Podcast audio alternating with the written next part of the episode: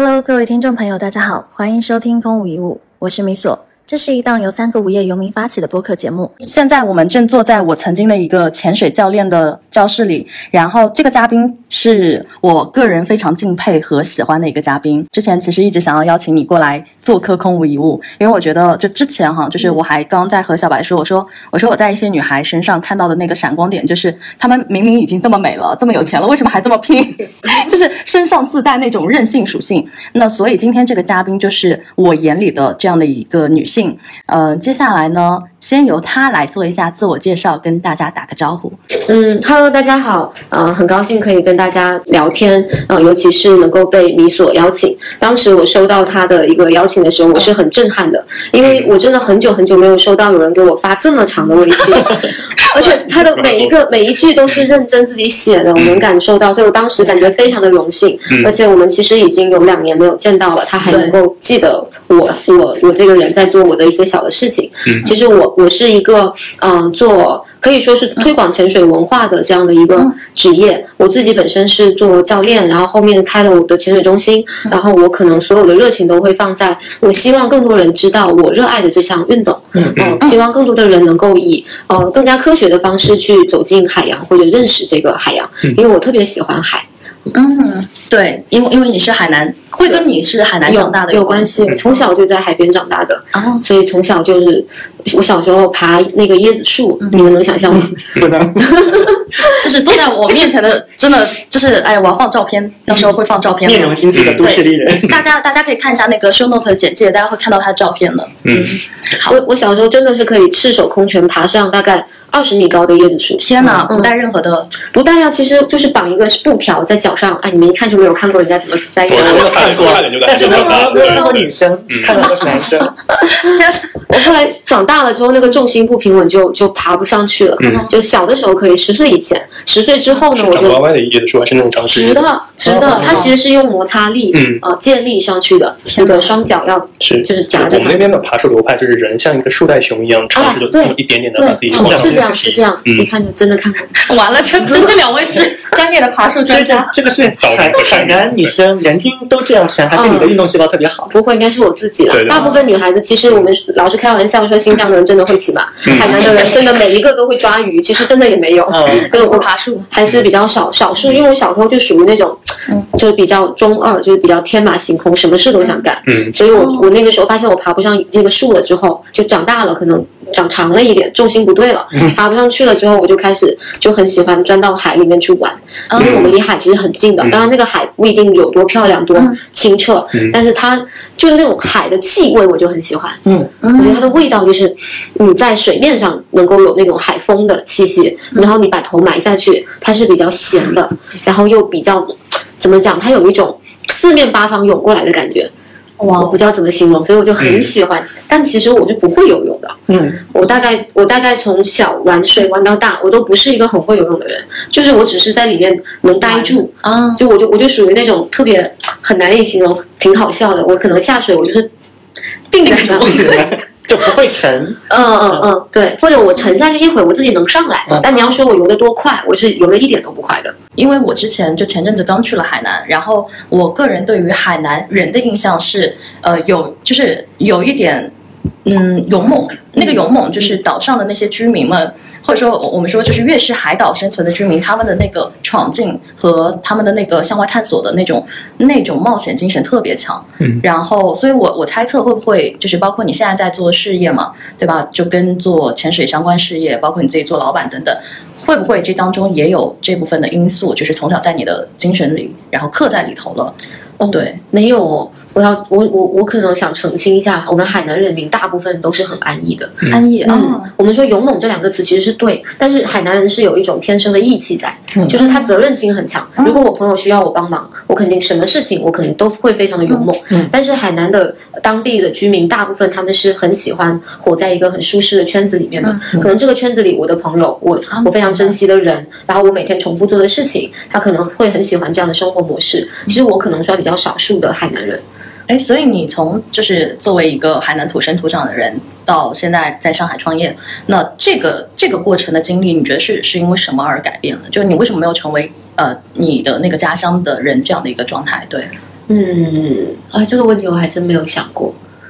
是因为上学？对，最最简单的就是我我我到我从十几岁我就出来念大学的时候，我就很很没有没有再想过我会回去回去工作。嗯，就那种生活，其实我不是不喜欢，而是我可能。很难允许我自己就是每一天在过重复的日子。我喜欢比较新鲜的事物，我可能比较喜欢每一天有更新的东西，或者是我能够更进步的东西。嗯，所以我可能从小到大，可能从我很小的时候就是这样的想法。因为我从小我觉得学习是一个很简单的事情。嗯，就是我觉得我学习，就可能在小的时候你还没有认识到学习是一个很快乐的事情的时候，但起码我觉得它是简单的。我觉得它是一个我可以完成之后，我可以交一个还不错的卷子，然后我就能够有我自己的空间了。对，我就可以去爬椰子树了。嗯，哦，对，这这边正好说一下，因为你读的，我记得你读的应该是哲学系吧？嗯，那那就是这点也是我还蛮好奇的，就是当时你在选择专业的时候，呃，为什么会选择就哲学这样的一个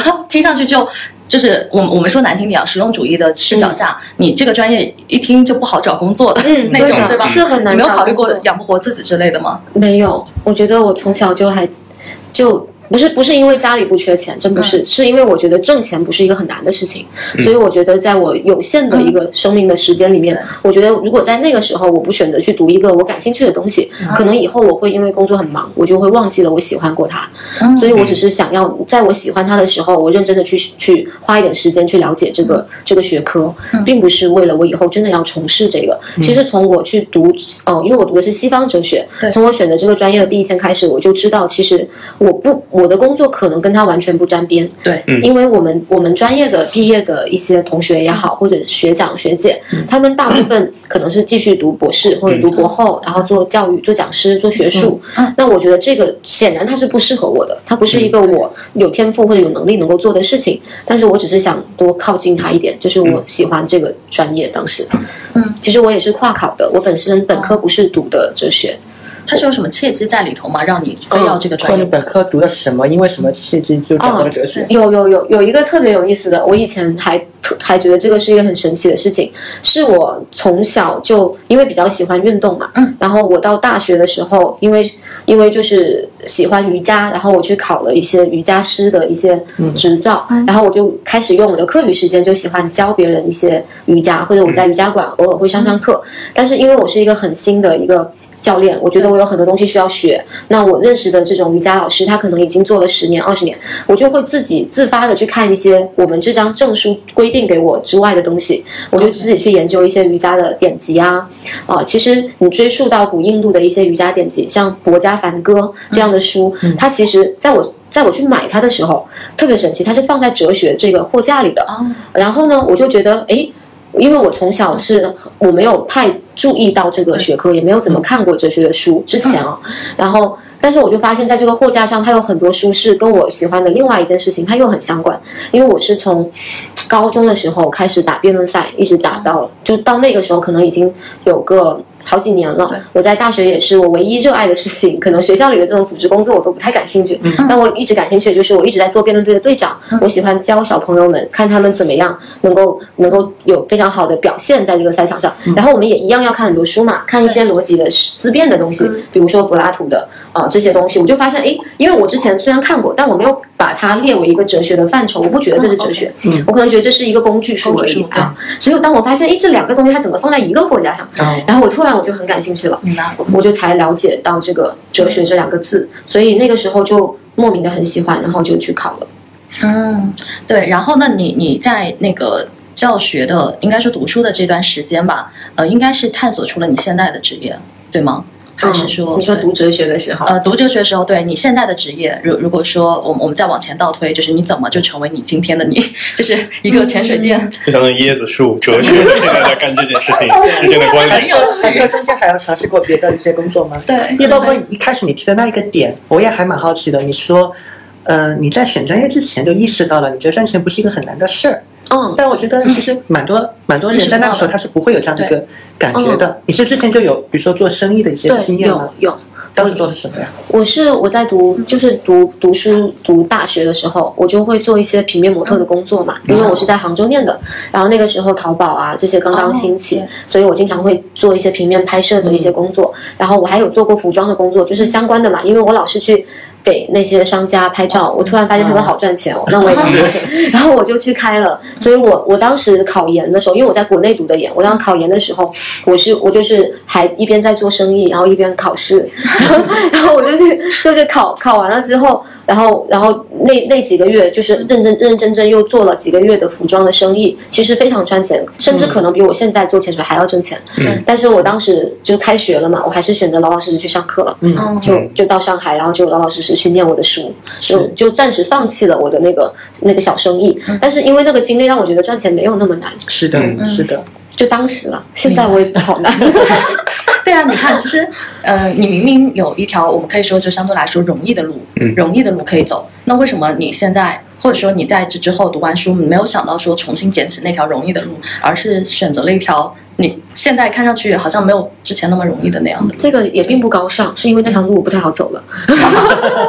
因为哲学读了读了三年之后，这个电商这个发展就是已经是我红利吃错对，就已经很难去赶上了。可能当年跟我一起做服装小生意的朋友，他们现在都已经是非常大的店，对，财务自由了，就是年入起码千万这种，有好几个。后悔吗？也也不后悔，因为我其实很有意思的就是我潜水，我真正把潜水当做我的一个事业之后，我就可能比起以前，我可能会把物质看得很淡，就是我没有多大的感觉，就是一千万两千万对我来说好像就没有什么没有什么太大的波动。嗯嗯，那那个中间是发生了什么呢？就是我念完书发现好像那一波红利已经错过了，但是到我选择潜水作为我的事业，中间还是有很大一段的。那中间是发生了什么呢？中间啊，我想想。我当时在读书的时候，其实就还是比较专心的，因为我觉得，我觉得我很很幸运能够真的来学习这个东西。当时我们整个学院，就是我们这一届整个系，可能只有我一个人是跨考的，他们可能本身都是本科读的这个专业。我就觉得我还蛮幸运的，我我就是能够跟他们一起学习，所以我是每天都很感恩的，就感恩到什么地步很好笑。就其实我是当时我是抽烟的，但是我每一次走进学校。我就不会抽，甚至是我，因为我是开车上课嘛，然后我就我就把烟灭掉。我觉得我进了这个校园，即使我还没有下车，我觉得我不应该，所以我从来没有在学校里面抽过烟，很很很有意思。后来我有一个学长，就是有一次一个一个博士生一个学长，他就递给我一支烟，他知道我抽烟，他说来。他说：“那个，我们讨论一下那个什么什么事情。”我就我不抽烟，然后他就觉得我啊，你什么时候你怎么会不抽烟？他完全就他可能没有没有没有没有办法理解我，我其实是有自己的一些很奇怪的点，就是我觉得这个东西我是很尊重的。嗯，然后我在读书的时候，嗯，我为什么会真的选择潜水作为一个事业？可能也会受到我的导师的一些影响。嗯，可能本身我也倾向于说我要做一个非常呃，怎么讲？其实我们今天能够把潜水作为一项事业，也是我没有想到的。我在当时选择潜水的时候，我并没有想过我会有像今天我能够有一些有整个团队来陪我一起努力，都没有想过。其实当时我选择潜水还是一个比较冒险的一个决定，就是我只是可能只是纯粹的热爱在支持我去做这个事情。嗯所以当时因为我的导师，我们整个师门下有很多很有意思的人。我有一个师姐，她是做摇滚乐的，哦，她是上海一个蛮有名的地下乐队的一个。呃，主唱跟贝斯手，然后我就经常会去看他的演出。我的导师呢是一个将近六十岁的一个，哦，我可能说老了，他可能五十几岁，是一个我们很崇、很尊敬、很崇敬的一个大师，我们心里哈。然后他会跟我们一起去看，他头发可能都已经有点秃了。但他会戴着一个很厚的酒瓶里的眼镜，真的，他会跟我们一起去。虽然他也不干什么，但他就是很很愿意去支持，很很尊重我们的每一个爱好或者是选择。所以我觉得他有感染到我。而且有一次，嗯，很有意思的是，我的导师他过生日，然后我们所有人想我们要买什么东西给他，我想了很多方案。比如说我买一套书，有一个新出的，新出的一个哲学家的一个系列，我想买。然后我的学长跟我说：“你千万不要买。”他说：“呃，玉老师是不能够接受你们花钱的。”然后我就开始想。那我不花钱，我还有什么值得送给他的东西？因为我有听到我的呃，我的同学、我的学姐、学长，有些人他就写了一些书法，有些人写了一个作品集，就是写了一些论文，有些人写了诗。我突然觉得我自己是不是一无是处？我我不知道我要送他什么，然后我就经过了长久的思考，我把我潜水的照片，就是我在海底拍到的一些海洋生物啊，一些风光，一些海浪，一些那种波纹，我打印出来，就是洗洗出来，冲洗出来，然后每一张在后面给他写了一些话，就是可能我在当下想的东西，嗯。然后他特别喜欢，他还挂在他的办公室里，然后我就觉得就很开心，就感觉是这一次他的一个生日，会让我知道，哎，我有什么是可以跟他跟别人分享的，嗯。然后能够受到别人的认可的，嗯，所以这个还蛮神奇啊。瞬间就被 touch 到。我我我觉得这是一个很，就是算是一个很棒的触点吧。我们说就是，哎，嗯，好，没事，谢谢。可以边拆。嗯，对我我我刚才还在说，就是我也没有想到你会因为。呃，现在这个事 事业会因为你的导师而进行了这样的一个，我觉得它是一个种子吧，对，算是种子。因为如果说没有这个故事，我基本上我思考去做潜水这件事情，完全是另外一个另外一个画风。嗯。对对，你可能就想到赚不赚钱，嗯，多大规模。不是我我我我我一开始以为会是因为是就是类似就是呃类似暑假或者寒假闲的蛋疼，然后疯狂潜水。嗯。然后突然发现，哎，嗯。还有一点商机，嗯。然后就顺便做一做，然后啊，没有没有，我一开始始想的应该不是商机，而是做着做着发现应该有人用，就是那套偏就是硅谷创业的逻辑，但是其实没有半点就这个这是把把我。的把我的一个爱好一不小心做成了事业的那那个剧哎本。对对对就是我脑子里面如果想的就是那种 GoPro，就是在那个圣地亚哥不停的冲浪冲浪，发现啊好像有点有点这么一个需求，然后就开始做，大概是这么一个。对对对，可能我想的是，嗯，你可能就是因为喜欢，然后喜欢的时候发现，哎，我可以把它发成发展成事业。当然，它有这部分的因素吧有，对，嗯但但没有想到它当中还有这么一个就没有这么有人文关怀，是不是？对，就是有哲学思想的这样的一个。我觉得这个很重要，嗯对，所以哎，那按照你你当时说的，你给了老师这样的一个呃礼物，然后接下来你比如说真的开始去 run 你自己的呃事业的时候，我还蛮想知道，在这个过程当中你遇到的一些，就就简单来说很大的困难，或者说让让你备受争议的事情，嗯就在这条道路上。嗯因为为什么我想问这个，是因为我我一直觉得一个女生把把这个事情当成自己的事业，我不知道她会不会成为你终身的事业啊？对，但现阶段我看起来其实是很艰难的。因为我当时还在和小白说的一个点是什么？首先，女生你要长期泡在水里，那其实她本来女孩子身体就偏寒性，那她对你身体的伤害可能会很大。对，而且你作为一个潜水教练，你要上上午下午这样子不停的去潜，对吧？然后还有一点是，就是你在这个过程当中，尤其是你现在自己其实也是会有一些小有名气嘛，那么你的社交平台是否会因为你做的这事业而受到攻击？就是那个攻击可能会针对你人生的攻击，你是否遇到过、遭遇过？然后你是怎么去对待这些事情的？怎么去看这条路上的那些就是很让你难受和痛苦的事情呢？有多其实我大部分时候觉得我是很顺利的，嗯但是你刚刚这么一问，我也想起来，我有一突然感些觉自己是胜利的时候。确实有一些像类似被网络暴力、网暴的经经历，呃，还是有蛮蛮多次的。嗯其中有一次可能还是蛮出圈的，大概是在二零一八年的时候，有有一年，嗯、一八年的时候，因为我当时是。分享了我在我在微博上分享了我拍摄到的我跟金鱼的一些画面。嗯，当时我觉得这是一个很私人的东西，对我只是把我的微博当成朋友圈在发，嗯就是类似于我的朋友圈，我的一些受众，我的会观看我朋友圈的人，他都是我的朋友，明白他可能能理解我是在做潜水这个事情。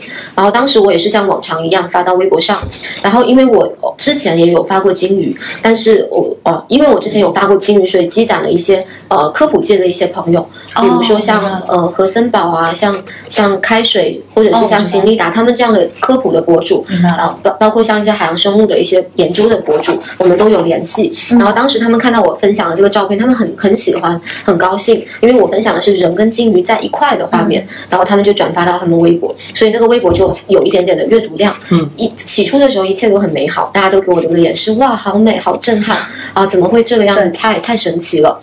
那后来就是可能当这个传播的规模越来越大的时候，就会出现反对的声音，然后会有人就是不了解情况的人，他就会抨击我说：“哎，你为什么化着妆到海里去下金鱼啊？你为什么？你到底？”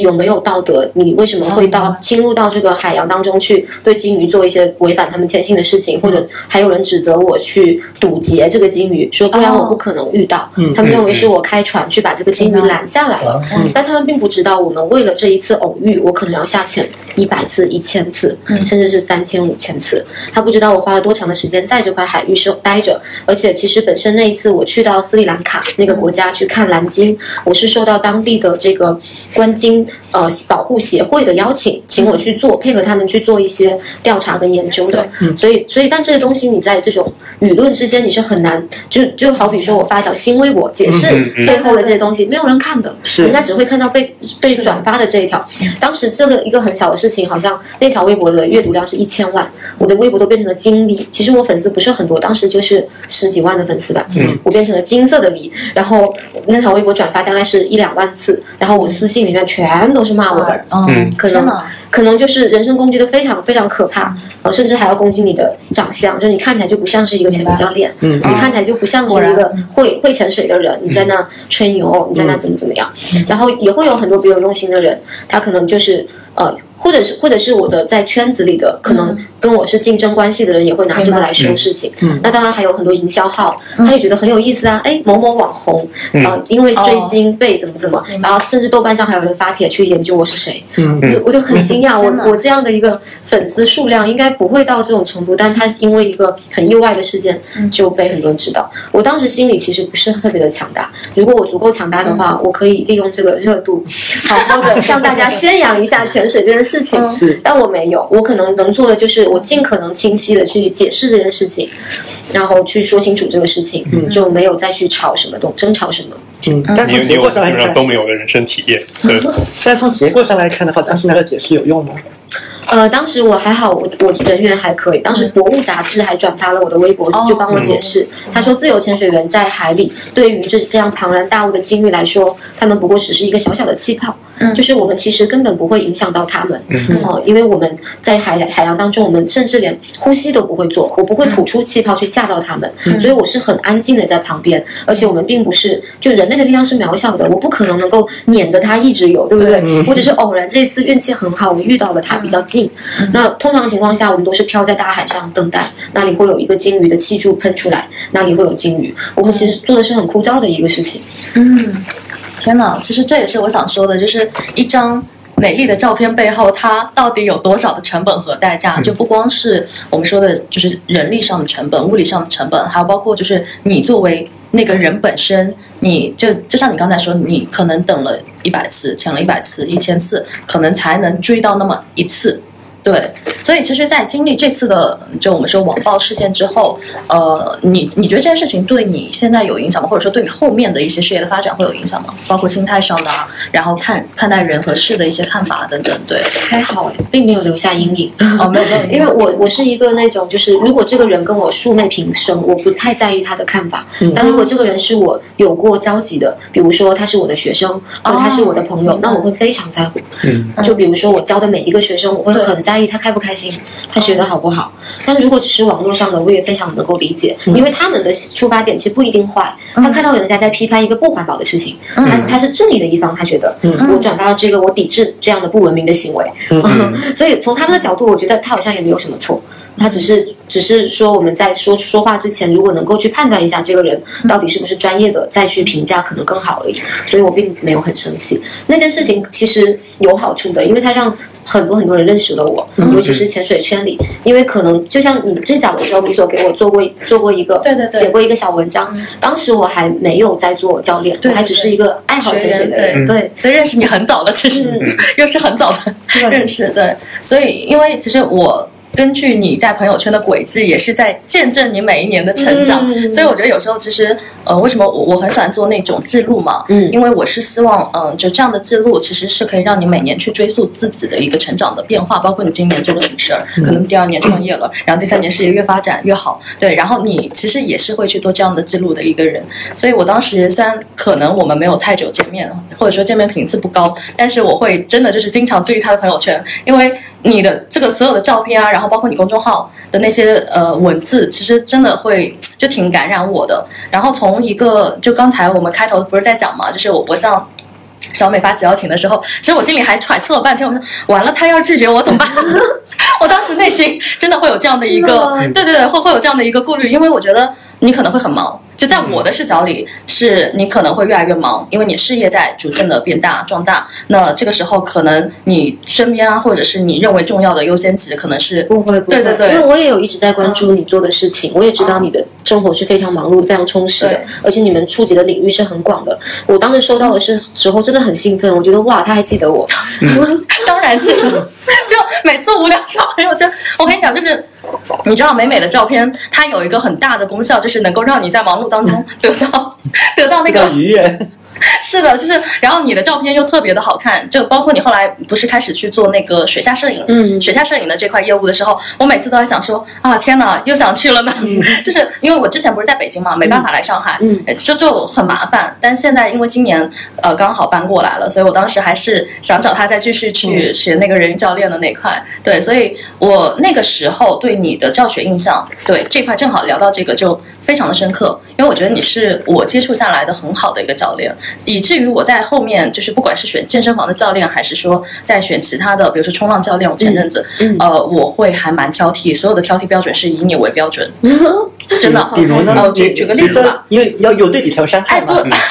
所以你可以说，比如说什么样的教练跟跟他一对比，你就觉得哪些方面不太 OK OK，呃，我就这么说吧，就是。呃，正常来说，教练这概念应该是源于体育界嘛，对吧？然后很多大家对教练的认知也大部分是停留在体育界。然后我当时，因为我其实严格来说是小美的学生，就是最早的时候，我当时接触的时候，我的预期其实没有很高，我因为我没有接触这个运动，然后再加上说我不了解这个行业到底怎么教的，呃，然后你会会有怎么样的一个情况等等。但是当时我接触到他的时候，为什么你现在的那个？就是给我留下的教练的印象会那么深刻呢？是因为我觉得很多的教练的认知是不够的。那个认知不光是我在这个领域上的认知，就好比举个例子吧，嗯。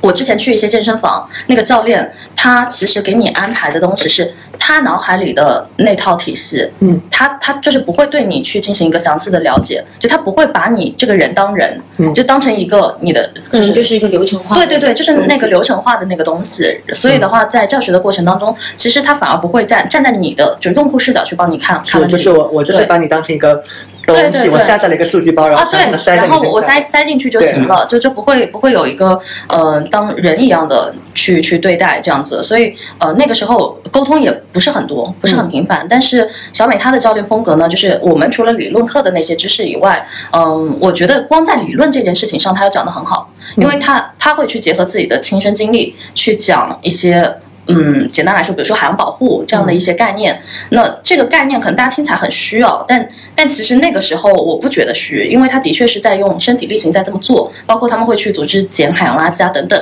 就是那些照片啊等等，就你是真的感觉到他不是在说一个空话，而就是忽悠忽悠你，然后告诉你你可以拍出美美的照片，然后然后你可以怎么怎么样就 OK 了。就它还有更深层的那样的一个意义，嗯，对，所以那个时候我才对这个运动开始有了更深的认知。我之前的认知就停留在好看，嗯，然后可能就是 keep fit 嘛，对吧？让让你保持一个好的 body shape 这样的一个状态。但是我不会去想的说什么海洋保护啊什么的跟我什么关系，对吧？就是这些我也不会去想要去去有意识的做。但自从就是上完之后，我反而会觉得。我以前的自我其实还蛮狭隘的，就是我只是希望我自己怎么怎么样，不会想着我的我要为周围去做出什么样的一个贡献，嗯，然后也不会想着说就有有更深层次的思考，包括说在整个教学的过程当中也是，就是然后他在就是鼓励和耐心教学这两件事情上，我觉得做的都是非常好。你还记得当时有有哪个环节是对你来讲？还蛮重要的是吧？比较困难的嘛。我记得我本来其实有一个训练，我记得印象很深，是你要闷着头，呃，游一百米吧，我记得来回好像。因为来回当时应该三十哦，三十三十，但是要穿着鱼尾。哦，对对对，就你不能 你不能换气，然后你就得闷着头。但当时我觉得我应该做不到。小美她在全程的时候，她告诉我怎么去合理的使用，就控制好你的皮肤。的氧气，对这个很神奇。然后包括怎么去调节你的心态，就让让你整个人是尽可能的心率降到最低嘛。那你这样耗氧少一点。对，你看这些我都记得。对，就是因为教的很好，所以他在那个那个阶段给我的印象是很深刻的，就打开了我对于人体自我，就是因为身体也是你的部分嘛。然后他打开了我对于我自己身体的更深的了解，然后去释放了我的内在的潜能。你还记得当时那个 aha moment 吗？就是你你怎么突然就？嗯，就领领略到了啊，如果领略到了做不到了，一下到哎，好像我突然可以做到了。呃，那个瞬间发生了什么事情？我在思考，可能是嗯，有有一些外在原因和内在原因吧。外在原因是我可能从他身上，还有他自己的经历身上，其实受到了很大的鼓舞。嗯，对我们会习惯，当大家如果觉得某一个件事情做不到的时候，我们会先描述，就是你一会。当你感觉到难受的时候，这种难受，它我把它具象化。嗯就比如说你会面临什么，你可能你感觉到你的横膈膜、你哦对就是这里开始发热、开始发烫，我会把他会遇到的一些场景，我先跟他讲。对，我想起来。我会讲讲出来，然后告诉他应该怎么做，这是他自己需要做的一件事情。对那从从外在的，我会陪在他身边，我可能就离他就只有一个手臂这么远。对对，嗯他出现任何意外，比如说我们在水里会害怕什么？会怕呛水，嗯会怕气不够。那我会告诉他，当你发生这样的情况，我们有什么样的办法？所以我会把一切可能发生的最坏的事情，我先先先表达出来，嗯让大家有个心理的准备。所以当他出现这样的不适的时候，他会想到，嗯，刚刚美一刚刚老师跟我说过了，对哦那我就那我就继续按照他说的做。嗯其实慢慢这个事情世界就变得清晰了一些。我觉得还有一点，他刚提醒我了，我突然就想起来了，是这样的，就是在水下闭气的时候，如果我自己啊，就我小时候试过，我憋不到一分钟的，但是那天为什么能够突破，突然之间打破我的极限，我自己也很意外，是因为，呃，第一就是他陪在身边，而他离我就真的很近，而且当时我是整个横膈膜已经在触抽搐了，嗯。我我真的觉得我自己要坚持不下去了，但是旁边耳边就有一个声音很温柔的在安抚你说，呃，其实你现在已经感受到了，对，横膈膜膜的抽搐，对不对？然后的确我就是那个状态。然后他说，其实代表你还可以再继续，他还没到一个临界点，你还有能力再继续往下，嗯就是往前进。所以，所以我当时就觉得有这样的一个声音在你旁边，比你自己孤零零的在那边，对吧？对抗你是很慌，你不确定。那些就是可能发生的事情的时候，就这两个感觉是不一样的。他的陪伴感是给到你非常非常足的，而且鼓励也是。嗯所以我我后来不是研究教育嘛，那我就发现了，就是击打式的教育就是打击你，和鼓励式的陪伴式的教育带来的效果真的完全不一样。是，对，但哪怕是成年人，因为我们现在是很多时候在做成成人教育嘛，嗯哪怕是成年人的时候，我也是在想，就是说，呃，很多成年人他未必真的能够像成人一样去思考问题，他有害怕，那他的害怕怎么去解决？所以这时候是需要一个好的教练去引领的。对，而通过那件事情，我真的就意识到说，一个好的教练，一个就是懂得你心里的，懂得就是一些细节的，甚至呃，去愿意耐心给你陪伴和鼓励的教练，他有多么的重要。嗯大部分的健身房教练也好，或者怎么样也好，他真的就是把人当当一个模板，或者说也也不能这么说哈，就也有用心的教练，但是很多时候我们也知道，有些教练他就是。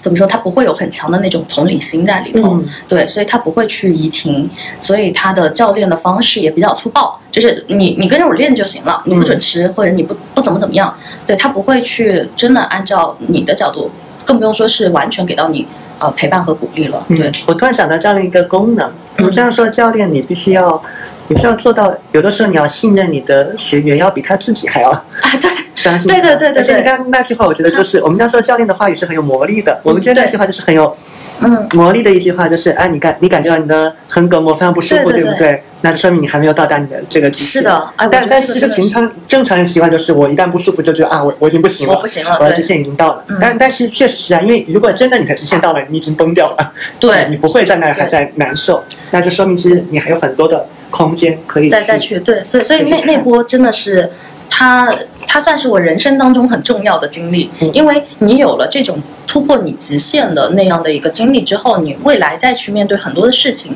其实你对于危险的定义，或者说你对于那个所谓的害怕。然后还有就是极限会有新的定义，嗯因为你打破过那个所谓的极限，是。对，所以我其实也蛮好奇，就是呃，小美你在教了这么多的学员的时候，那呃，我相信应该不会都每个都很顺利，或者是怎么样。那你是否有遇到过那些就在教学过程当中哈、你是否会有遇到一些你自己还蛮困扰的那些经历，或者说你的教学的一些问题，或者说你看到的行业当中，就是你们同行或者怎么样，它存在的一些问题，嗯。对，嗯，其实我现在已经非常少从事这种嗯基础性课程性质的教学了。嗯我可能更多的是面向就是专业人士，因为我现在基本只教教练了。好，那但在这样的一个过程当中，可能我遇到过最困扰的事情就是，嗯、随着我们这个行业它越来越为人所所知，嗯也会有很多人涌进来。嗯他可能会觉得潜水教练他相对来说，可能比起其他的体育教练，可能是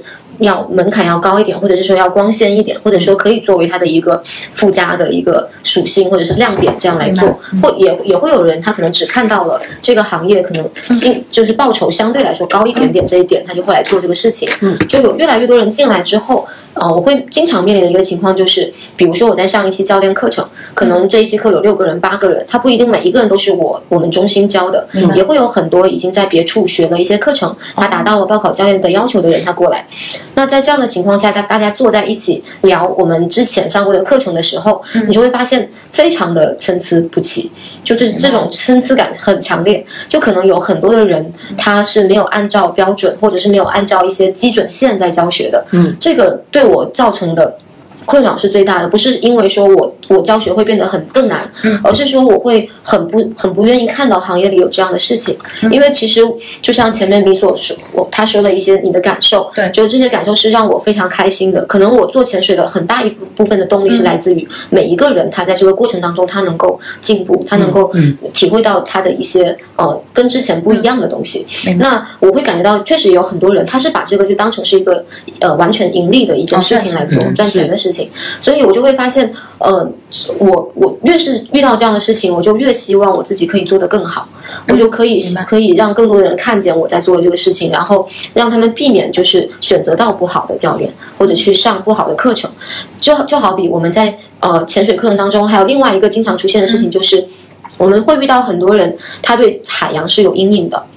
他他对潜水这件事情是抵触的，为什么？因为在早期潜水是一九九二年进入中国市场的，就是背着瓶子的水肺潜水。嗯，在那个时候，刚刚在三亚还有珠海这样的城市沿海城市兴起的时候，很多人就是做那个体验潜水。体验潜水是什么意思？就是你交一个几百块钱、一千块钱，然后我拎着你的瓶子把你带下去。嗯，那其实本身体验潜水这件事情也是一个很好的事，因为它能够在很短的时间内让大家花很小的成本、时间成本。或者是金钱成本去认识一个新的运动，但是呢，当时的潜水中心它可能是为了盈利，它就是不愿意教你任何的生理性质的知识，就是比如说我们耳耳压是需要平衡的，他就不会教你，他就把你带下去，你如果疼，你想上去好，那你就上去，我五分钟就赚了一千块钱，他所以他就靠着这每一个五分钟去赚取大量的利润，但是这个造成的后果就是 很大的一批人，他从此就觉得潜水是一个。很不愉悦的事情，嗯，啊，是一个很损伤人身体的一个事情。这个情况也是我经常遇到的。那像现在这个情况，它不仅仅是存在于水肺潜水了，它还到了自由潜水，还到了美人鱼当中。所以这可能是我最困扰的一个事情。嗯。那你自己在面对这样子，就是比如说为了盈利而去从事这个行业的竞争对手吧，算是对你你自己会试图想要去怎通过怎么样的方式去让大家更好的去理解呢？如果说你想要对我们的观众，可能他不了解潜水，嗯，然后或者也不知道什么水费啊、自由潜水的那些东西，那你觉得自由潜水它能够带给人们的一些所谓的嗯体验？更多的是倾向于什么，以及你为什么会选择自由潜水，或者说美人鱼这个赛道，而不是水费或者是其他的潜水教学？对，嗯，我先回答第一个问题好了，就是我们就是应对行业当中的一些不规范的情况，其实我们我们能够做的。呃，也就是能够把我们自己的想要做的事情做好，把我们的每一个课程上好。其实，呃，真实的感受是最能够打动人的。嗯，就是每一个人他经历了之后，他发自内心的分享跟传递，这个是更能够去感染的。我们依然不会去做一些低价的一些推广，就是我们潜水中心从来没有降过价。也从来不在呃节日打折，我们永远的价格只会往上走。就是我不希望大家是因为我们价格低而过来的，我希望他们是看到了我们的价格之后，他会去想为什么这个中心比别的店贵，他还能存活这么久？能说说吗？为什么？对，其其实很简单，就是我们呃如果要具象化的话，就是我们的一每一个课程，就同类型的课程或者名称同样，或者说发的证书同样的课程，我们所花的成本一定比别人多。啊，就好比我们所使用的水下相机，它起码都是十万八万的一个专业的全套的相机，而不是像一些野生的店铺或者野生的教练，他们可能是用 GoPro，啊，或者是甚至是用手机隔着玻璃去拍摄。那还有的话，就是我们投入给每一个学生的这个时间和心血，其实都是不一样的。因为我自己本身就会有这样的要求，那我给到我们整个团队都是这样的标准，你必须要完成。比如说，我们甚至有很细很细的。条款你需要做到什么？上课之前你需要去呃你起码要去了解学生的一个注册的信息，他的出生年份，他是哪里人，呃，他他在此之前他的潜水经历，因为我们都会让填写的，嗯啊，所以都要去看一遍。那最好还是你要去提前去看他的朋友圈，看他的一些社交媒体，他的一个生活状态，他的一个喜欢的风格是什么样子的。那在课程一开始的时候，我们也会问大家，你是为什么来学习这个？嗯你是单纯为了想要一个好看的水下的照片，嗯还是你有你想要克服、你想要突破的东西？对嗯其实我们会完全以学生为中心。呃，如果你是想拍好看的照片，可以啊，但拍好看照片也是很不容易的。对你需要你需要做到的东西很多，你才能够做一个好的水下的模特。所以我们会去为大从大家的角度出发去想这些事情。嗯，哦，明白。哎，那那对接接下来就是那个第二个问题，就这么多的，也不也不能说多吧，就是水费、自由潜，然后人鱼，那你为什么就是选择了人鱼这个赛道去作为你的那个事业的开辟点？嗯呃，其实很简单。首先，我为什么不选背瓶子的潜水？我是体验过的。其实我真真正了解到自由潜水，恰恰是在一次水肺潜水当中。啊，是有一次我在水肺潜水的时候，我看到了那个很可爱的一个生物叫曼塔，就是前阵子很火的刘柏辛的一首歌的名字，它是大的魔鬼鱼。哦，啊、我就是看到了这个呃很可爱的动物，然后我特别想靠近它，然后我发现水肺的潜水的方式，我如果想要去追某一个海洋生物，我所呼出的气泡是会吓到它的，嗯而且我的移动是没有那么灵活的，然后我就有一当但是当我第一次看见的时候，我就忍不住，我就跑去追了，追了之后后果是我把他吓跑了。当时我们参加的是一个船速的潜水行程，就是二十几个人住在一条船上，嗯每天在不同的地方潜水，然后呢，我就被我们整条船的人骂了。说你为什么去吓他？你不知道我们水肺潜水员是不能够去追海洋生物的吗？嗯哦，就就会有这样的声音，然后我就很害怕。然后，所以我到第二天的时候，我就待在原地，就完全不敢动，嗯。我就待在原地看这个曼塔。然后结果这个时候就来了一船自由潜水员，哦，当时天哪。当时中国中国是没有什么人玩自由潜的，当时我们也是在安达曼海，然后当时那一船自由潜水员，我不知道是哪个国家，但目测是金发碧眼的，就是一些白人，然后然后他们是跳下去之后就很自由、很灵活的去围绕着这个曼塔在玩在闹，我当时幼小的心灵就被震撼了呀！我觉得天哪，为什么他们可以？我那么喜欢这个生物，我却不能靠近。所以从那以后，我的心思就完全的被自由潜水吸引了。嗯然后我就开始去学习，所以所以不选择水肺潜水，是因为嗯，我可能对海洋的很大一部分的热爱是来源于底下的生活的这些生灵，我特别希望我能够再多了解他们一些，所以自由潜水在我看来是更加能够亲近海洋的一种方式啊、所以我是。转而喜欢自由潜水，那为什么会在自由潜跟美人鱼当中？其实我可能在美人鱼这个领域当中，我的贡献 也不能叫贡献，可能我会有更多人知道我吧，会有很多更多人认可我在这方面的工作。那是也是呃，因为我在了解了这两项运动的时候，我会发现呃。我我能够为这个行业做出的东西更多一点，嗯，就是比如说在自由潜水这个领域当中，因为它其实是一个相对科学，然后相对呃需要，比如说如果我们是往竞技这一块发展，你是需要非常艰苦的训练，还有异于常人的一些先天条件的。嗯。如果我想要为我的国家，我真的是有这么想过哦，如果我想要为我们国家争得一些荣誉的话，我必须要怎么怎么样，因为我是那种很。怎么讲？很热血的青年。我大部分时候，我很喜欢去看一些世界上自由潜水的一些锦标赛啊，然后为我们国家运动员去呐喊，去怎么样？我会觉得我离这样的这一步可能还是有点远哦。那但是在美人鱼这一块不一样，我在刚刚接触美人鱼这个潜水这项运动的时候，我就发现我们能做的事情太多了，还没有人做过。所以我我觉得我在这个领域当中，我如果愿意去做一些尝试，那可能代表了整个中国的美人鱼运动的一些新的进步。嗯所以是这样的一个动力促使我去做美人鱼的。那后来我也实际上确实是拍了中国的第一部美人鱼的艺术片，哦、那个那那一部片子是呃中国人第一次有在海洋当中所拍摄的美人鱼艺术短片，它累计播放量可能是呃。到现在我没有算过了，很多年前可能就破千万的播放，然后并且它还被那个国家体育总局就作为官方的美人鱼的一个一个宣传片，然后还有非常多的电视节目、品牌方跟我买过那那个艺术短片的素材，因为他觉得那可能是他们心目中最贴近美人鱼的一个形象，同时又是咱们中国人拍的，哦，明白。所以所以我会能够在做美人鱼潜水这项事情当中，会让我能够体会到很多的，就是不仅仅是别人认识我了，还还会还会有一种就是我我见证了这个运动的兴起，或者是这个运动的兴起当中可能有我一份小小的力量，这是让我觉得很开心的一件事情，是可能是我觉得我能够留下一些什么的事情，一件事情。嗯，哎，那说到这里，你因为还蛮多人他其实并不知道美人鱼潜水它到底。到底意义在哪里？你要不就简单的也正好给这两位朋友科普一下，就是所谓的美人鱼潜水或者美人鱼它潜水文化，它的它的到底被发明出来的意义是是什么？对，嗯，其实美人鱼这个意象它是很古老的了。对，我们不管是在西方，像我们说海妖 Siren，还是在中国，我们古代有有叫做鲛人的这样的一种形象。嗯，其实这两种意象它都是早期的美人鱼的一个呃一个一个形象的一个转化。那包括在后来，我们像呃，安徒生童话啊，或者是像呃一些一些我们经常会去阅读的一些文学作品当中，星巴克，哦，对对对，人鱼，对你这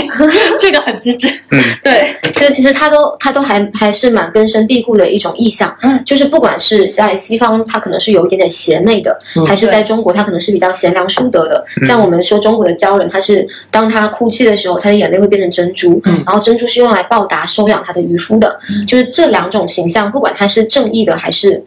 呃善良的，他还是邪恶的，他其实都是一个非常美丽的形象，这个是一个共性。嗯，那到了近现代呢，呃，美人鱼它可能初期的时候是作为一种呃很健康的一个运动出现的，最早的时候是在澳洲啊，在欧美国家，大家喜欢把它当成是一个怎么说，类似于生活的仪式感吧。可能到了周末，我们男女老少就带着我们的美人鱼鱼尾、鱼皮到海滩上，可能他们只是穿起来晒太阳啊，甚至都不一定会下水游，但是它是一个还蛮健。康康的一个生活方式。那随着这个自由潜水的发展，那人们会发现，其实美人鱼潜水它也是一个呃。我们需要重新去思考和去练习的东西，因为它其实和自由潜水还是有一些区别的。虽然它都是不接触不借助外力的这个潜水设备，呃，只是靠一口气去进行的潜水运动，但是我们是使用的是单蹼，就是像你们看到旁边有的这样的东西，它是把两个脚塞在一个单蹼里头，然后你的身体其实灵活性会大大下降。对，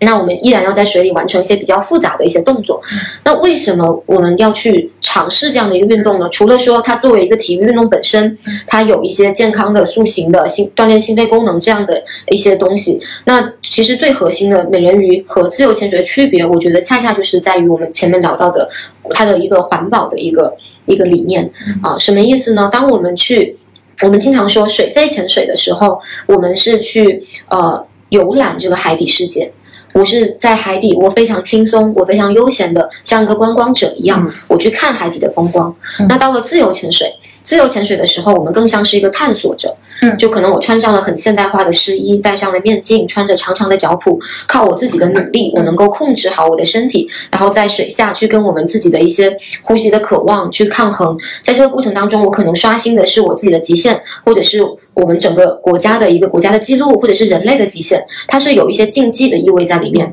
然后也会呃在海海洋当中，我们看起来它是很像一个外来的探索者，因为我是全副武装的，对，然后我是我是很自由的，我很像是一个。外外太空来的入侵者，嗯，那美人鱼它是一个什么样的感觉呢？它是跟刚刚我们说的这两种都不一样的。对，美人鱼在海洋当中，我们更像是回家的感觉，嗯，我们希望去模拟出一个非常仿生、非常原始的形象，就是人面鱼尾啊这样的一个状态。它是它跟海洋的关系是融合的，嗯，不是去打破，也不是去。呃，掠夺什么东西，而是融合。那这种融合还体现在什么方面呢？我经常说，自由潜水是我认识这个世界的方式，而美人鱼是世界认识我的方式。嗯，就是我们在海里的意义，其实就是。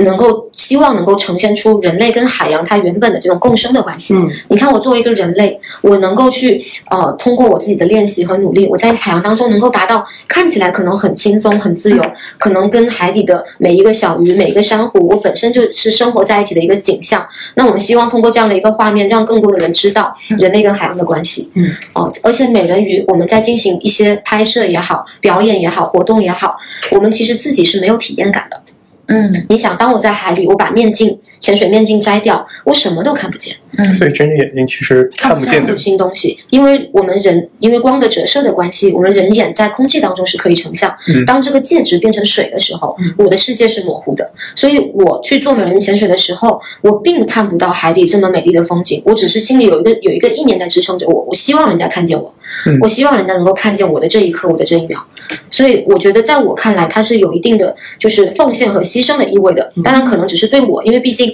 对咱们广大女性来说，美人运动之所以风靡的一点，还是因为它能够呈现的它的这个输出的内容，它是有吸引力的，就是照片是吸引人的，是能够得到赞誉的。可能它比较个体化一点，但对我来说，因为我已经拍过太多这样的照片，对，当我每次去做这样的事情的时候，我更大的动力其实源自于我希望人家看到中国美人鱼能够有有能够做的事情有多少，嗯，所以是这个样子。这个让我想起来，最近嗯，好像是哪个地方晚会，就是有个水下的舞蹈，嗯就穿着很多那种羽毛绸缎的，然后水下的洛神，那个就是我们肖老师的徒弟拍的。啊，这么嗯这么巧，我们做水下摄影是中国第一，哦 没有人比我们强。因为我们就看他的那个，因为他会有一些花絮嘛，就说啊，你看人家舞蹈演员那么美，呃，其实那个拍的很辛苦，超级辛苦的。嗯，的确，你在水下，你不戴面镜，真的什么都看不到。这个我我我我真的是亲身体会。但其实我我刚才就是听到这里，我还在想嘛，就是。嗯，因为你去做了这样的一个算算是开辟者吧，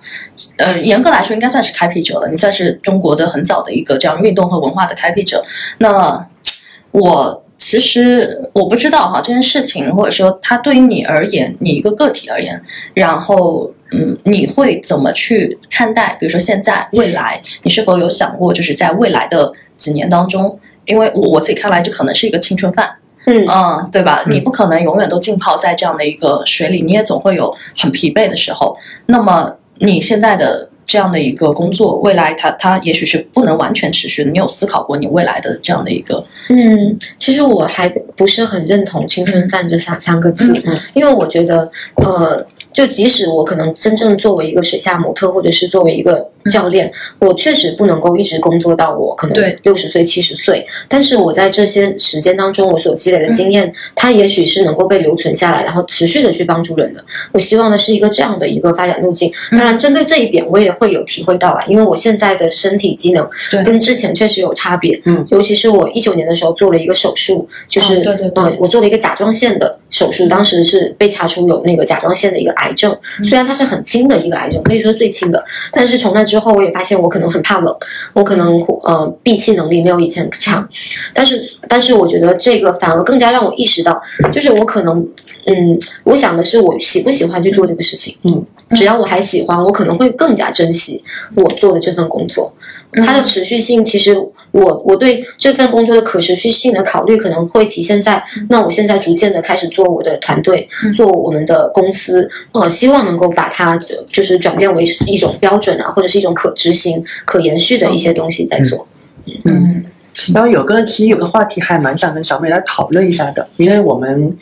嗯，我我们三个也有各自的这个业务的侧重嘛，但我们私下聊天都会把自己归到就是有关教育的这个领域上。我觉得教育的这个生意跟别的生意有点不太一样的一个地方，它毕竟是一个人点亮人的嗯，对，这样的一个事业，所以嗯，多多少少大家都会在所谓的这个教育质量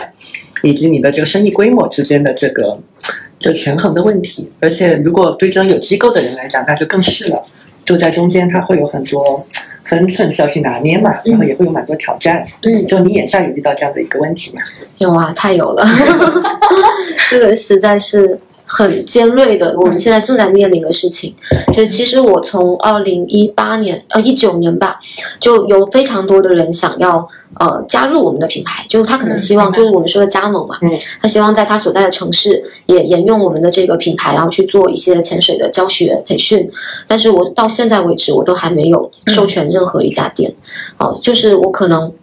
第一，第一是因为我我担心这个口碑跟质量的问题；第二是我也不确定我是否有这样的能力去真的帮助到这些想喜欢我们品牌，然后信任我们品牌的人，他能够呃，我们说直接点，就他能够赚到钱，他能够从中有所收获，我也是不确定的。啊、所以我现在也还在摸索。这个事情。那我们现在，尤其现在是夏天，呃，七月份，这是我们潜水生意最好的时候。对，所以我可能在每一年的旺季，我所面临的就是来的人很多，但是我的接待能力很有限。嗯我是否要去呃吸纳更多的教练来去嗯做教学？但是我每一个教练他都是有他培训的流程的。对啊、比如说我们来一个新的教练，我可能需要跟他好几节课，然后从头到尾坐在那看他是怎么上课的。嗯就其实我不一定有这个时间现在，所以我经常面对这样的问题。所以我们目前的选择是接不了、接待不了的话，嗯那就先不接。嗯嗯嗯，OK，限制。其实我一个好奇的地方，因为这个行业很多规范还没有起来嘛，嗯所以呃客观上会出现说，呃，过来做呃教练认证或参加培训的人，好像水平的这个波动嗯会，非常大。那如果我们强行把人分成，就是，哎，我觉得有和有资质成为，有或有潜力成为好教练的人，嗯，和你可能觉得不太 OK 的这个，嗯，一堆人，你觉得他们中间就区分他们的那个那个特质可能在哪些地方呢？标准。嗯，我觉得很好区分。嗯，呃，就是如果说教学能力的好坏的话，嗯，他其实会呃，我换一种方式说吧，就比如说在我的呃教练课程上，我们一定会有一些同学表现比较好，嗯也会有一些同学表现比较差。那这种好坏，它是体现在这个人他本身的一个学习的背景、嗯工作的经验、能力嗯啊、呃上面，以及他对这个事情的认真程度。嗯那对我来说呢，不管这个学生他现阶段所带给我的感受，或者说我们从评分表上分数的高低，其实我都没有很在乎。嗯，我我比较看重的是他们的态度。就是他对待这个事情，他是认真的，他是全力以赴的，还是他是在敷衍我，只是想拿到一张证书而已。所以我更加看重的是这个人的，可能可以说是品德，嗯或者是他的呃做事情的态度到底是放放了多少在这里。嗯，因为品德是一个呃比较抽象又很大的字嘛，有什么比如说特别小的细节，你觉得能够特别反映这个点吗？嗯嗯，就是在我教学的这个呃过程当中，我到现在为止是教了一百五十个教练。嗯，那这一百五十个教练，可可以说绝大多数他都是非常尊重这个课堂的，可以说百分之九十九点九吧。嗯 那当然也出现过一些让我生气的情况，嗯就比如说，嗯，我们难免会遇到有一些新的教练候选人，他会把他的能力的局限，然后当成是借口。他觉得他做不好这个事情，他就不会认真的去准备。嗯，我可以给大家讲一下我们在美人鱼教练课程中大家努力的程度。基本上我们是早上九点钟开始上课，上到下午七八点钟。嗯，那每一天下水的时长可能是五六个小时。嗯，回去之后呢，他们可能还需要做一些。呃，就是备课的一些一些工作，或者写一些作业，持续到凌晨一两点，甚至是有人通宵，就是为了能够有一个好的表现，嗯为了能够尊重他的这个考核的这个环节，甚至有人会通宵去做啊、可以说是这我们在上这个课程的这么一周时间内，它都是非常非常高度紧绷的一个状态。嗯，但是大多数我们的候选人都是按照这样的一个一个流程或者是一种状态在在去持续努力的。嗯，但是嗯，如果说我们因为我觉得上这个课比较有意思的地方，其实也是在于我通过一个很小众的一个呃潜水的一个教练的一个教学的一个课程，我能够让他们学习到很多呃可能能够用于他们工作跟生活当中的一些嗯技能。嗯，就他其实甚至是可以用在他的工作上的。就是当我面对一个我可能做不了的事情的时候，我要从哪个方向去打破这个僵局，他们可能能学到这样的东西。嗯嗯所以这个是我比较看重的，就是他能够愿意去做这种尝试，他能够全力以赴，这个是对我来说是很重要的一点。嗯，哎，你刚才有讲到说有有就是工作上会应用到的那个点嘛？嗯有现在脑子里能快速想出哪个点是可以让大家运用在工作的解决方向的吗？哦，因为其实做教练，尤其是我们做嗯嗯潜水教练，对我觉得它其实就是一种服务行业。对对对，就是我们服务行业，其实我们里面的沟通也好，或者是呃教学也好，它其实都是有很多很多需要注意的细节或者是技巧的。嗯，那他们可能之前从来不会有这样的想法，如果他们本身不是做这种这种行业的话，嗯嗯哦他只他因为他在此之前他是一个学员，他只是学习他感兴趣的运动。那来到这个课堂中，他会转变为一个专业人士的视角，就从业者的一个视角。对所以他可能哎，他会发现原来我想要做好这件事情，我需要把我自己当成一个服务人员。嗯哦，所以他放到工作当中，那我们难免会有甲方、乙方，对会有他需要对接跟沟通的人，他可能就可以转变他的这个视角去做这个工作了。艺人公司的那个感觉，因为我知道光这个行业的自由职业者。好像也有蛮多的，我记得对，所以的话，就这当中就涉及到我们三个人，嗯，无业游民嘛，我们就是这么说自己，就是呃，我们三个人虽然是无业游民，但是我们会提倡一个理念，就是一人级公司，就是这样的一个理念，就是强行把用户或者说呃。没有做过老板或者是做过生意的朋友们，或者是自由职业哈，就是让他们可以把思路变成一个甲方的思维。然后之前海城 海城的那套逻辑，我觉得挺好。他他当时说的应该是一个点，是在于说，你即便是在一家公司，你也应该把自己当成就是自己当成一个甲方公司，拿你的技能去跟你的老板做交换。哦，对，就这个思路也是可以理解为，就是你把你自己当做一个公司，给另外一家公司提供一个排他性的 to B 服务而已。对对，这这个这个思路很妙，也很绝。那那当你带着这样思维的时候，你就不会觉得说我只是一个执行者，对，你会意识到你的价值所在。嗯，对，因为工工资是个毒药，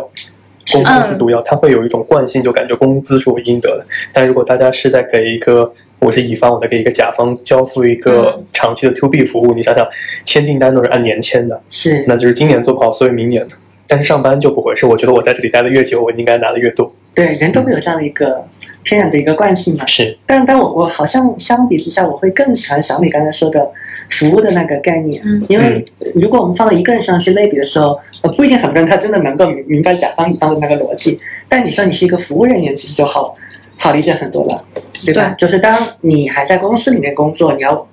为你的老板负责，首先你就得服务你的老板，对吧？那当然你要考虑说。你要去想，老板他在意的东西到底是什么？不是我想当然的觉得我很努力了，或者我已经做了这么多了，为什么他不买账？你应该考虑人家要什么。那如果你是对的是外面的客户，对吧？那你当然要想客户要的是什么，嗯什么东西？不是说我觉得我的东西各种好，我相信塞给你。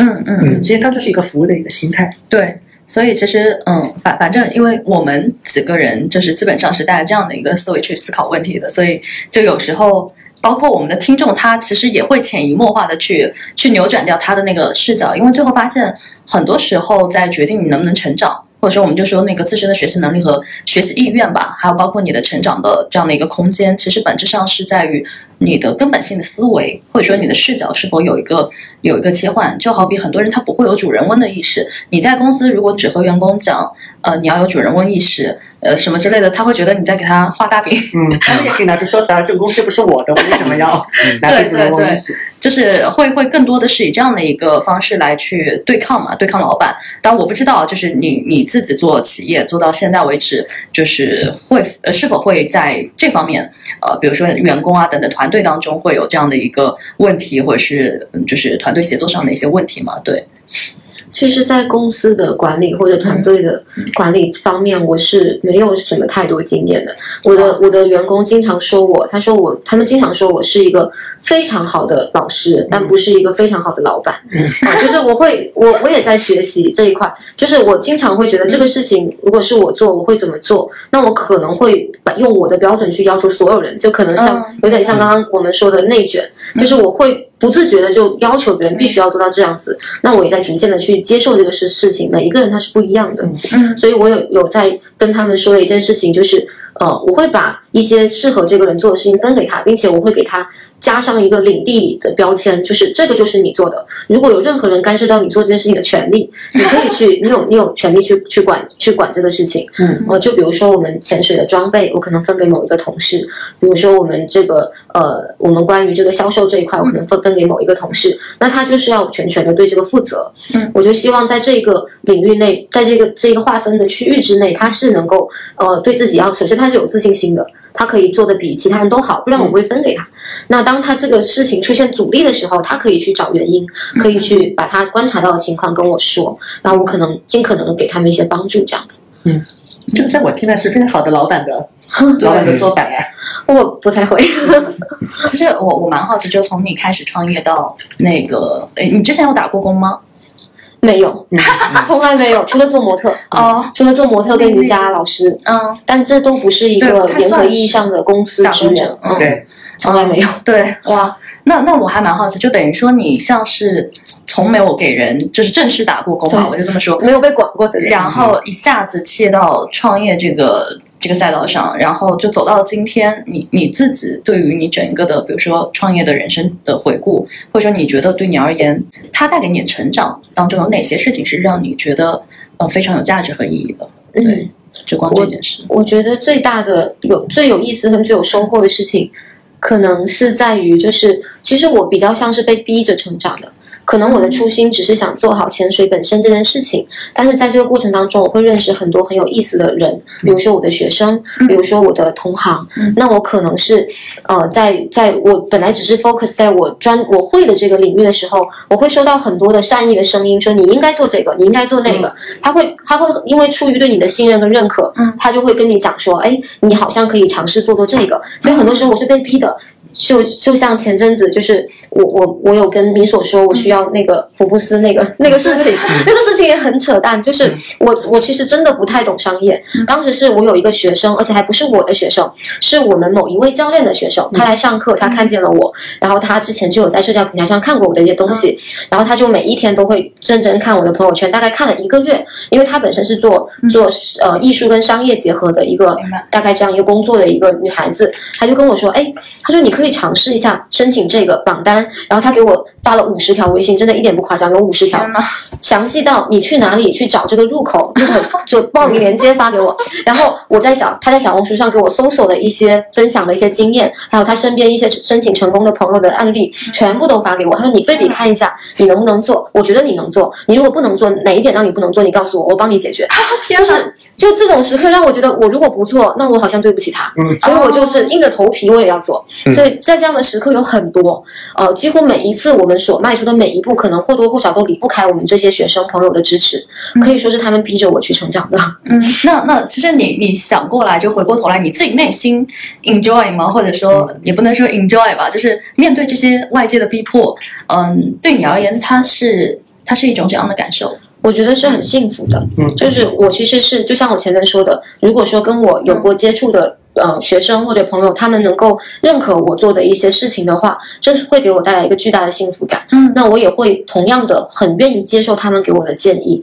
其实我们做潜水，它还是人跟人之间沟通跟相处的一个一件事。那我很开心的，也就是在这个过程中，我能够认识做各行各业的这种人群。其实我前面有有说，我可能不太喜欢社交，但是我不并不排斥这样的一个一个一种社交，因为它首先是有一个前提的，前提是他们也喜欢潜水。他们还在这么多潜水的这个课程或者说教练当中，已经选择了我们。那我已经觉得我们我是很荣幸的，我我们是能够在同个频道去交流的。那在这样的前提之下，所有的沟通都会变得很顺畅。是哦，所以这个是我很开心的。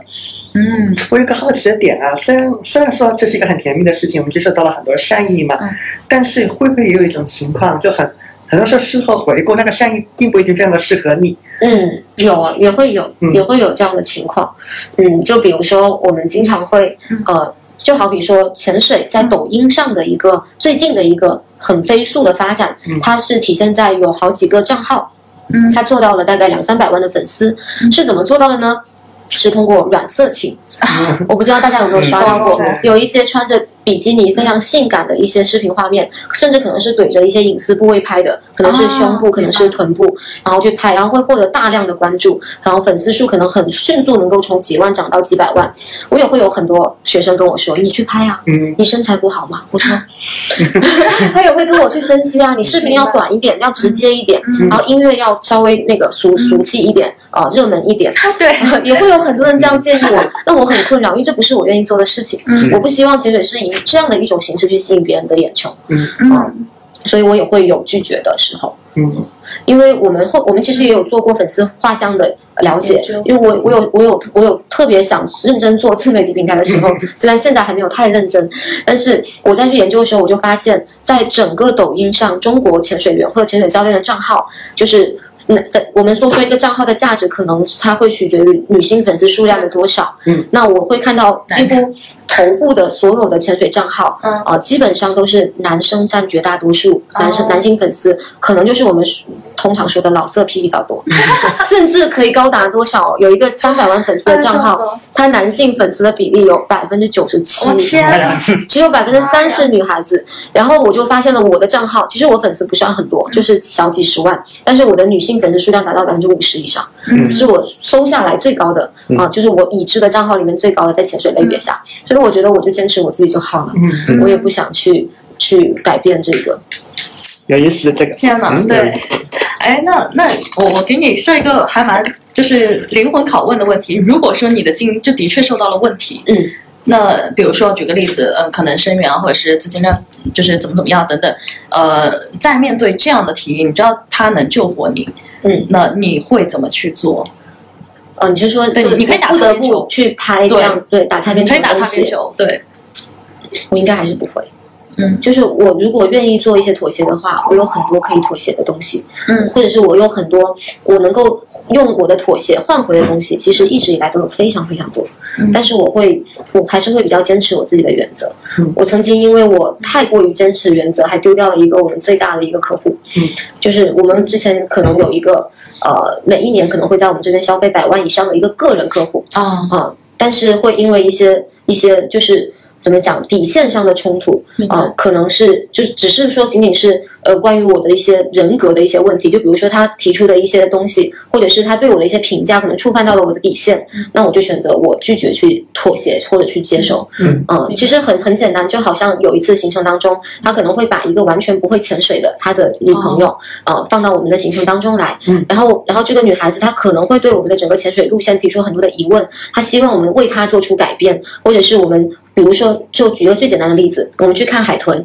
一般来说，我们是以一个非常原始的方式去偶遇嘛。嗯但他会说，我不想花这么多时间在海上，太晒了。嗯你能不能喂一些东西吸引他过来？嗯嗯我不行，我做不到。我绝对做不到。你给我再多钱，我都不想去做这样的事情。嗯所以我可能还是有一些很奇怪的坚持。嗯我我我觉得不奇怪，因为我我自己想下来，就是嗯，也许你并你自己评估啊，你自己不是一个好的商人，但是你是一个好的老师。但我觉得恰恰能够成为好的商人，或者说能够走得更远的那种商人，他本身的品格反而是占据到了最重要的一个位置。对，因为你肯定是要做长线生意的人，就不是像。那种收一波割一波就就走了，对吧？那你你赚一个阶段的钱，呃，OK，你可以去妥协牺牲。但是如果你把这些事情就当成你自己的很重要的就是愿景再去做的，那我觉得这个品格这件事情反而是比所有的一切都要重要，就包括你的原则，对，因为你只有有这个东西，才会去吸引到更多跟你类似价值观什么之类就相似的那帮人去愿意为你出力，嗯对，否则你你给再多钱，也许你也买不到人才。对我我自己的感觉是这样子的，对你们，我感觉哦，差不多时间，你你们看看，是吗？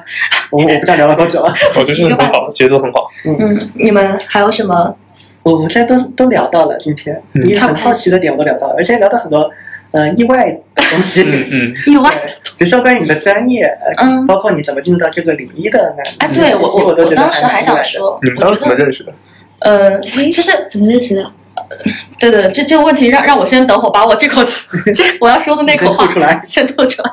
是这样，我当时突然想到，就是他也许就是你的你遵守的那些东西，也许跟他的专业，我觉得会有会有一些密不可分的东西。是的，因为我个人感觉，如果是常年去修哲学的这样的一个人，呃，我不能说人人都品德高尚吧，但至少，呃，他的精神世界在某种程度上是要远高于常人的。对，所以在在当然不一定对哈，但是但是我至少觉得说他不会容易被一些物质给影响，因为你既然在当年选专业的时候你就很明确了，这个这个事情你可能不是为了赚钱的，那么你很多的选择或者说你的价值观就已经在那个时候。可能基本上形成了，嗯以至于你后面其实会有这样你描述起来很奇怪的原则，在我看来其实就不奇怪了。它所有的一切可能都跟你当初的那些经历会形成一个非常强的关联。对，就是我们说点状会形形成线嘛，然后线就会形成你的整个人生的时间轴。对，好了，我我们刚刚说到哪里了？就是怎么认识？怎么认识？嗯，我记得应该是一六年的时候，是一个朋友把你推给了我，哦，然后当时不是写小短文章嘛，对吧？当时我是只是呃电话，应该是电话，嗯我是一个不删聊天记录的人。嗯，可以。你你应该没有了，我觉得，因为删你你肯定会换手机啊。我看看哦，一六年的时候，我记得是最早的时候。手机，没有电了，还没没没事儿没事儿，嗯。不重要。我今。天把它带到水下去拍照，我靠。里面都是水。我我我记着，我记着，因为当时是一个朋友把它推给我了，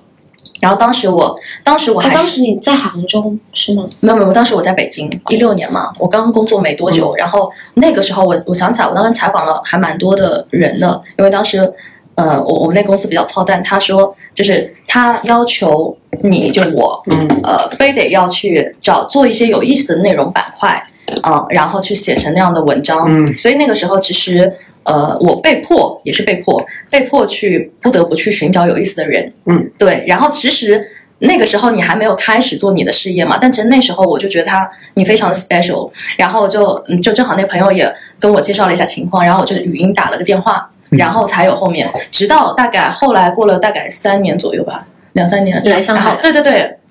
我从日本回去之后，对我中间后来还去了日本嘛，然后回来之后，我突然就是有一次吧，有一天很意外的刷朋友圈看到你已经开始做这个事业了，嗯。对，然后我就觉得哇，那去捧个场，就怎么样捧个场，然后赶紧赶紧就去了，就正好那时候我回国其实刚没多久，然后就到他那边去学了，嗯。然后再加上今天见面，但其实中间能够维系我对他的认知的，或者说了解的，对，就是 social media、那个真的还蛮重要的，所以我会知道说，哦，他从怎么样的一个状态，可能呃一开始也不能说是小女生吧，但是 anyway 当时就会觉得跟现在的感觉会会真的不一样，嗯对，非常不一样，因为你当时还没有事业嘛，对吧？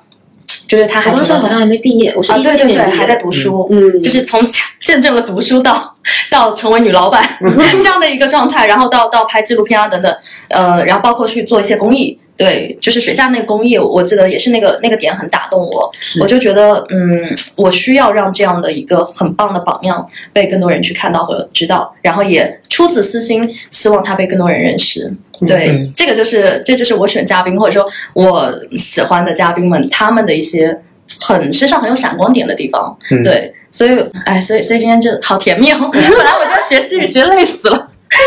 结果学完之后，哎，聊完就瞬间感觉到充电的感觉，就充电器一插，对，是所以，哎，今今天我觉得，呃，跟小美接触下来，我觉得我会有一些新的收获。因为来的路上，我们还在还在探讨嘛，还探讨，哎，待会儿可以呃问什么角度？因为反正之前也不认识嘛，我也就是通过那个米索特的这个视频号，就基于纯粹的想象，想可能会问什么。啊然后当时我我整个想的那个方向，因为也受评论区影响嘛，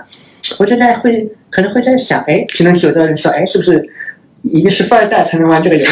就小美是不是超有钱的人？嗯然后他是不是就是为着一些非常文艺的一些理由，嗯对吧？非常艺术的这个理由，然后选择了这个。大概聊完下来，就发现完完全全不是当初的那个预想。嗯我我整个听出来，我觉得他其实内在是一个非常成就导向的人。嗯嗯我感觉是，我觉得你是非常有上进心的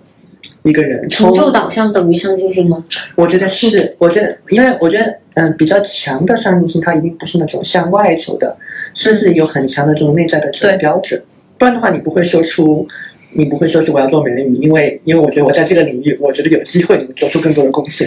嗯嗯嗯嗯，对对对，这句话很关键。对，因为正常呃，就像我们刚开始预设的，可能它商业模式不错啊，对吧？就就是这样的理由会相对比较多，但是但是呃，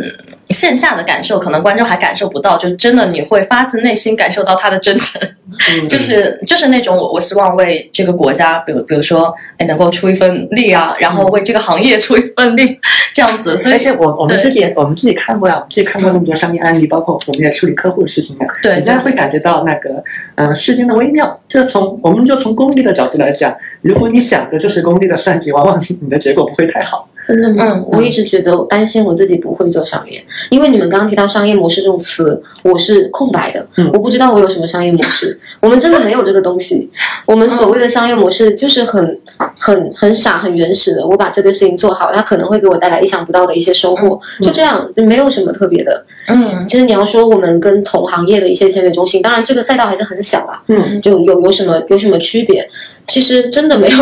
没有太多区别，可能有的只是我们作为创创立这个潜水品牌的人，我们的一些坚持吧。嗯，我我我也经常会觉得说商业模式可能大家也也把它过度妖魔化，或者说对神化了，因为嗯其实它就是一种价值交换的逻辑嘛，也没有那么也没有那么复杂。那只说客观来讲，呃，不同的地方大家玩的逻辑可能有点不太一样。那如果你就是要奔着上市去，对吧？嗯，你就是要为着来来来，那你可能就要走另外一个路线，你就要走连锁店模式，规对吧？你要搞，你要上你要搞加盟。那万一说你不是那样的，我本来就不是说我要做上市，而是做一个小而美的一个生意的话，那就没必要啊，对其实是没有必要的。嗯，而且其实我在小美身上，我是感受不到我们说气质嘛，就是老板会有一种气质，嗯，我我感受不到那种生意人的气质，倒倒不是说为褒义，啊，对对对，此对就是那个。生意人也没有贬义哈。对，生意生意人也没有任何的那个感觉，就就觉得特别能赚钱的那种，嗯嗯，但不是说你不会赚钱，只是说你这个给我的感觉，或者说是那种那种气质的感觉，会稍微有一些些的不太一样。我我始终是觉得，所有跟教育、教学相关的领域，它哎都有这样一个特点，好奇怪哦它它没有办法纯粹的商业化。是，嗯哎，不是有樊登读书吗？嗯，呃，我觉得，我觉好问题得都不太，我觉得不太一样。那那可能是另另外一个话题了。嗯那我觉得那种可能更像是知识的普及，或者说信息的普及。如果对比到你身上，就是你可以去开个课，你可以卖课。但我我们自己都知道嘛，你课做的再精美，实话手这个招避不了啊，一定要对对对，是我们这个课程没有办法，对。就是真的做一个公开课放到网上，对对对然后鼓励大家都去买，哪怕它很便宜，哪怕它可能受众很广，但我们做不了，因为潜水不是自己一个人在家能干的事，所以我们现在也面临着很大的问题，就是我该怎么把我抽身出来，怎么让这个东西规模化？就像我们前阵子其实接受了投资，我的品牌接受了一个。呃，集团的投资，他们是想要上市的，他们是希望我们的这个板块能够装点一下他们。嗯哦，然后，但是我们在整个洽谈过程当中，我唯一坚持的点，其实我根本不在乎他在我们合资做的新店的是这个地方，他要占多少股份，他要分走多少钱，我都无所谓。我唯一坚持的就是这个店得叫我的品牌的名字，嗯得叫蓝石，但别的我都没有。所以，嗯，我也在尝试学习这些东西。这这个过程我觉得很艰难，就像我说，我特别想学习，就是我觉得这一块我是不懂，完全不懂的，我可能就只懂潜水，嗯我就只我就很希望我能能去参与一下，学习一下，就挺好奇的。其实现在都已经快十一点了，但是辛苦你们了。嗯而且没有，关键是小美刚上完课就来跟我们录播课，嗯就内内心有点 愧疚感。因为我都迟到了好久，我本来说七点钟下课，我本来理想的是七点钟下课，然后梳洗个澡，然后过来大概七点半，天哪，结果我就忘太精心了，我觉得。北。美也有一个很好玩的点，我觉得也是我们采访所有嘉宾，嗯，我观察下来做教育类的人的一个共性，就是大家好像似乎都学的很没有卵用的专业，哎，因为我我本身也觉得是特别没有卵用的专业，然后 但我们采访的过嘉宾基本上是把一个就是读书的时候学的没有卵用的专业，然后做一个嗯很小众的一个教育型的生意，而且还能把它做盈利，嗯，然后，因为在这件事情上，我对这种类型的朋友们一直都很感兴趣，是因为我当时在面对这种我自己去读历史的时候，我非常第一天我就非常清楚，如果我靠这个东西吃饭，不如让我跳楼。对哎，历史跟哲学还真的蛮像。对，听起来就是非常要死，对不对？所以当时我自己面对这个人生决决策的时候，就是我尝试就把我的爱好变成一个超级没有生产。就是没有任何生产力的爱好，嗯，然后，但是我会尝试在赚钱上面发展出一个完全没得感情的一个赚钱机器，对就是你可以理解我的精神气质是分成两波的，对，嗯现对在现在我们在来这的时候还在讨论，如果放在你身上，那个模式就有点像，就有点类似于，就假设你现在越来越抽出来嘛，反正不需要带那么多人了。就比如说你一周有有三天你是在带教练们的，剩下两天你退回去继续做模特。举个例子，甚至说做衣服的工作，啊那个就是一个纯对，赚钱的就有点像我可能之前构思出最理想的人生状态，就是我周一到周五在学校教历史，周六周日去所以你还是很喜欢历史的。嗯，我还蛮喜欢历史或者说之类这种，就是我会发现我喜欢的东西都不赚钱，赚钱的东西呢，那客观上都还挺喜欢我。的感情，对，但是我觉得我会发现我磨得感情的时候，我才能赚钱。嗯。嗯就是一旦一个东西，就像我们做空无一物的时候，嗯。哎，我就脑子里会去想商业模式的时候，我怎么想，就是就是都会发现，哎，算起来好像都算不太清楚的样子。嗯。对，但是一个枯燥无味的事情，就我特别擅长把一个枯燥无味的事情做到大家都赚很赚钱对，，但这件事情就我会发现，就是像你现在在做的事情，我就会发现我做不了。嗯，嗯，为什么做不了？因为教育这个它没有办法标准化。好就是我最擅长的技能就是规模化，但是在一个我哎，感兴趣的，事情上。在一个感兴趣的事情上，我我不知道怎么去很好的规模化，因为我确实会发现教育的产品天生和那种没得感情的东西不一样，有个很不一样的东西。就是你要投感情啊，对就，是因为你可能会降低标准或者之类，但是在做那种没得感情的事情上，单单纯的就是非常赤裸裸的数字。呃，满意度对我来说是个指标。那我就会去核算这个东西的它的利润和爆炸和风险之间的关联，仅此而已。嗯，那这个时候我们是可以抽身出来。就像如果说我去做个自媒体，你如果有一天看到一个柴犬狗头，然后发些奇怪的东西，然后它又火了，那应该就是我做的，但是一定它不会是真人。嗯，对。可以，那么这期我感觉，哎呀，收获满满。这期要不就先、对，先聊到这里。好，感谢，感谢跟大家说拜拜，拜拜拜。